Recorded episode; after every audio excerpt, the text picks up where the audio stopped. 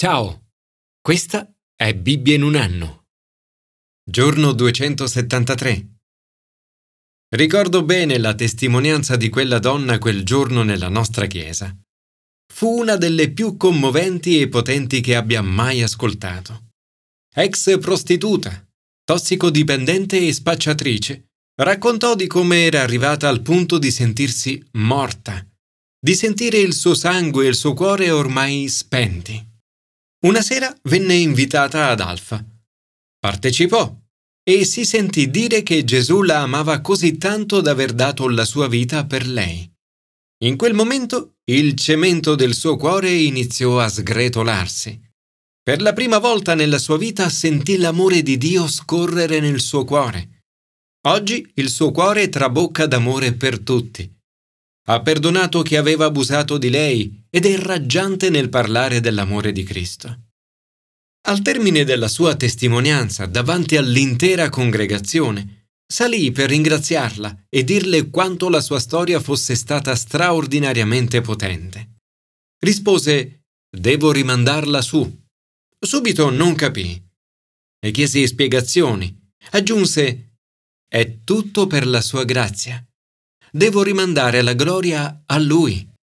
Quella donna aveva compreso profondamente il significato di grazia e gloria e cosa vuol dire essere simili a Cristo. Il tema della gloria percorre ognuno dei brani di oggi. In essi vedremo perché, come e quando è fondamentale rimandare la gloria a Dio. Commento ai sapienziali. Perché dare gloria a Dio? Ogni volta che John Wimber veniva elogiato per qualcosa che aveva detto o per un miracolo che era successo attraverso il suo ministero, era solito dire accetto l'incoraggiamento, ma passo la gloria. Il salmista ci offre un grande esempio di come passare la gloria, facendola ritornare a Dio. Comincia così. Non a noi, Signore, non a noi, ma al tuo nome da gloria, per il tuo amore per la tua fedeltà. Ci dice che ci sono due ragioni per le quali dovremmo glorificare e adorare Dio. Primo, perché è Lui che ci permette di sperimentare il suo amore e la sua fedeltà. Quindi adoriamo in risposta a ciò che Dio ha fatto per noi. Diamo a Lui tutta la gloria. Secondo, perché si diventa ciò che si adora. Diventi come loro chi li fabbrica e chiunque in essi confida. Se adoreremo idoli, diventeremo come idoli, cioè oggetti senza vita, incapaci di fare qualcosa di valore. Se invece confideremo nel Signore che è nostro aiuto e scudo, riporremo la nostra fiducia in Lui e lo adoreremo, diventeremo simili a Lui, assomiglieremo a Lui e vivremo nella pienezza della vita. Signore, mio aiuto e scudo, aiutami a sperimentare il tuo amore e la tua fedeltà e a rimandare a te tutta la gloria. Commento al Nuovo Testamento. Come dare gloria a Dio. Paolo spiega come possiamo dare gloria a Dio diventando come Gesù. Abbiate in voi gli stessi sentimenti di Cristo Gesù. In altre parole, dovremmo pensare a noi stessi nel modo in cui Cristo pensava a se stesso. Avere lo stesso atteggiamento di Gesù, prendendoci a cuore il nome di Gesù e la gloria di Dio. Paolo ci invita a vivere in modo degno del Vangelo di Cristo, a godere del privilegio grande di credere in Gesù, di soffrire e di lottare per Lui. Quando le persone o le circostanze sono contro di noi, Paolo dice state saldi, in unità per combattere le opposizioni e gli attacchi. Usa un linguaggio militare che ricorda la falange, la più formidabile formazione militare dell'antichità.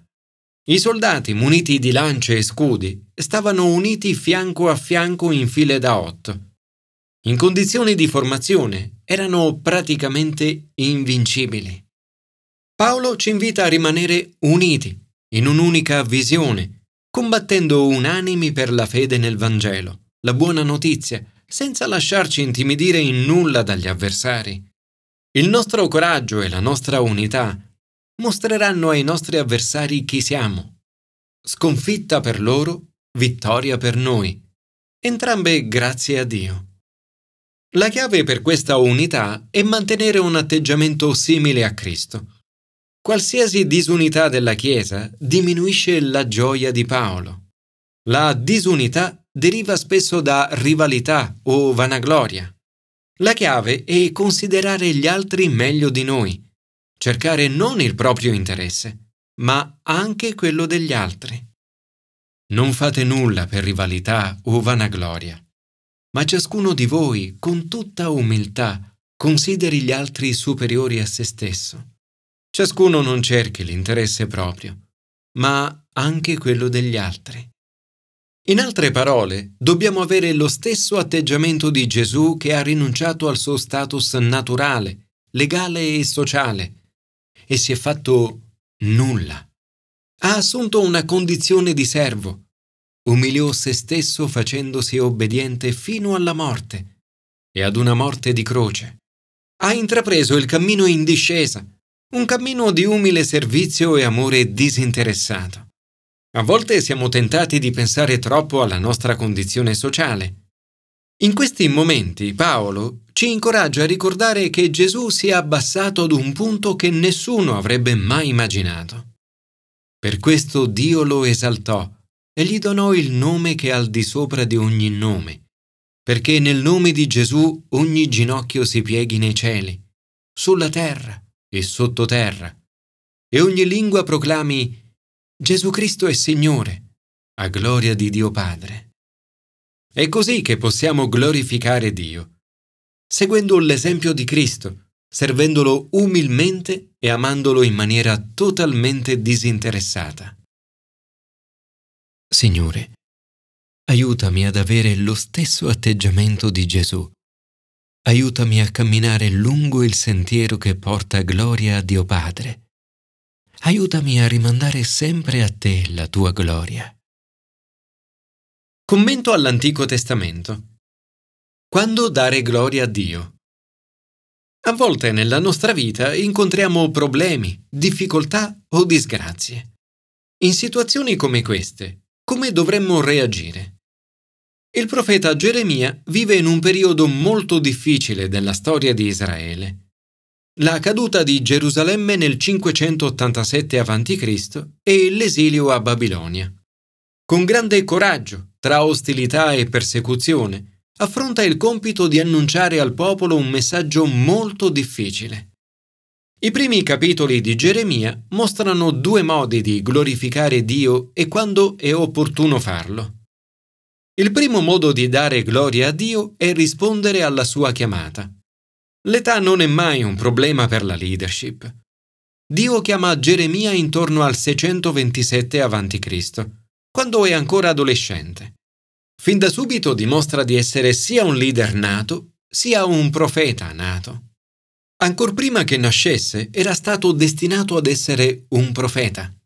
Dio gli dice, prima di formarti nel grembo materno, ti ho conosciuto. Prima che tu uscissi alla luce, ti ho consacrato, ti ho stabilito profeta delle nazioni. Dio sa tutto di noi, nel bene e nel male. Non c'è nulla di noi che sia nascosto alla sua conoscenza. Dio ci ama. Non è detto che approvi tutto quello che facciamo, ma vuole che viviamo liberi, come Geremia, per sperimentare il suo amore e la sua approvazione. Come ha fatto con Geremia, il Signore parla anche a noi. Ci dice di andare da coloro ai quali Lui ci invierà e di annunciare loro ciò che Lui ci dirà di annunciare.